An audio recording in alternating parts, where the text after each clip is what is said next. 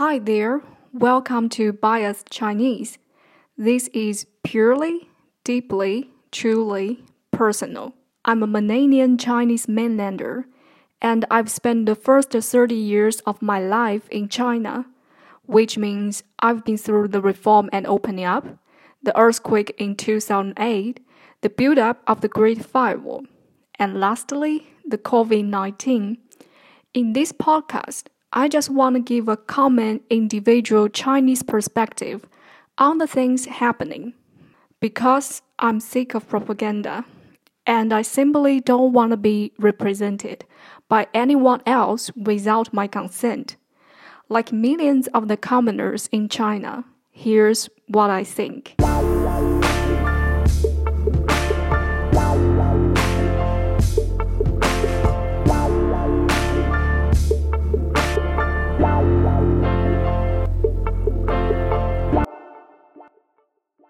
According to the data published in 2020, the number of Chinese people who were born after the year of 1990 is around 520 million, accounting for 37% of China's population. They together are forming a new reality in this country, and I'm one of them. I was born in 1992 the crucial year that the old Communist Party leader Deng Xiaoping compromised and gave a final call on the reform and opening up policy. But firstly, let's rewind.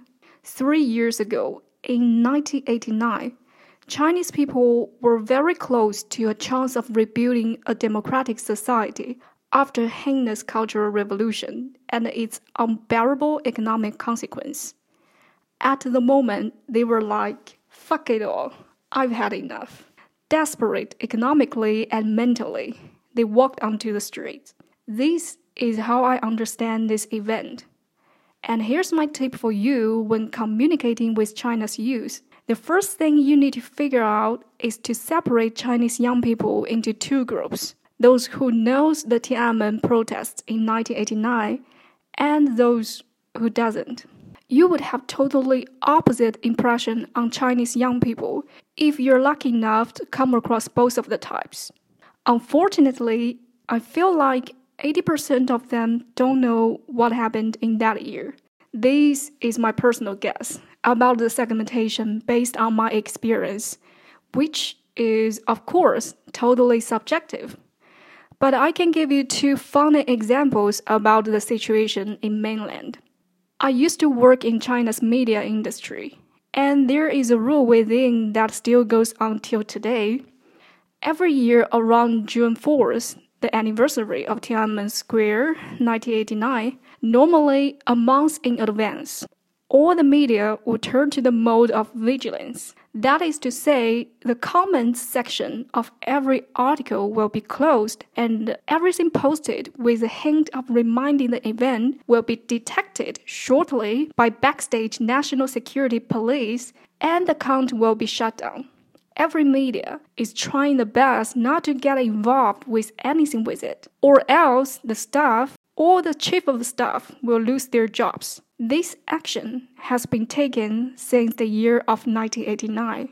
A new generation has grown under the seamless administrative implementation over the past 30 years. So the irony comes when people have already forgotten about it. However, this action itself still keeps on reminding them what it is for. In 2021, Little Red Book a big Chinese social media platform, crossed this red line by accident. It posted through its Weibo account a sentence like, Feel free to announce what day is today. It meant to say it's Friday, let's chill, without knowing it's also true and false. And it couldn't have imagined that its account was shut down and lose the 10 million follower within minutes.